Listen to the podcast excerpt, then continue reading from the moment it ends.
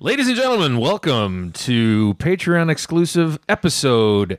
Hashtag number sign, if you will, one Pop Culture Pete with Pete. That's you. No, it's not me, but that's fine. I've I've I've given up fighting it, so I'll just I'll just embrace it. Yeah, so uh, this is another podcast that Dom Greeny pitched in his grand, uh, you know, like uh, what I describe as a pitch to network executives about upcoming sitcoms.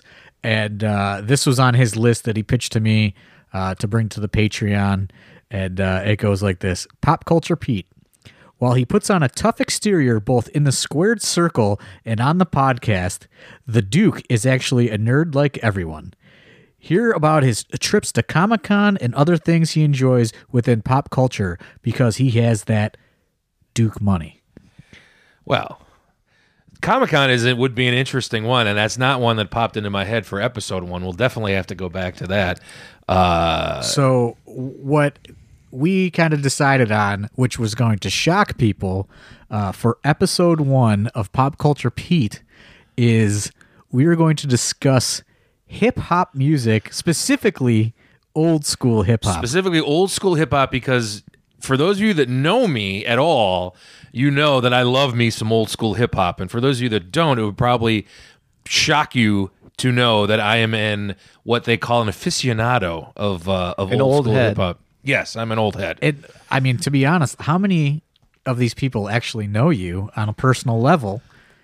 Well, I, you know, I mean, I'm sure if they've heard any kind of stories, or if there's actually people that know me that listen to this thing. I mean, I I don't know. I don't know what your listenership is. I, I don't know. I have anything. I'm just We're trying to build it up. With I this- show up and do my job as you know, just like at the shows. You want me to come in and talk about some stuff? Here I am talking about some stuff.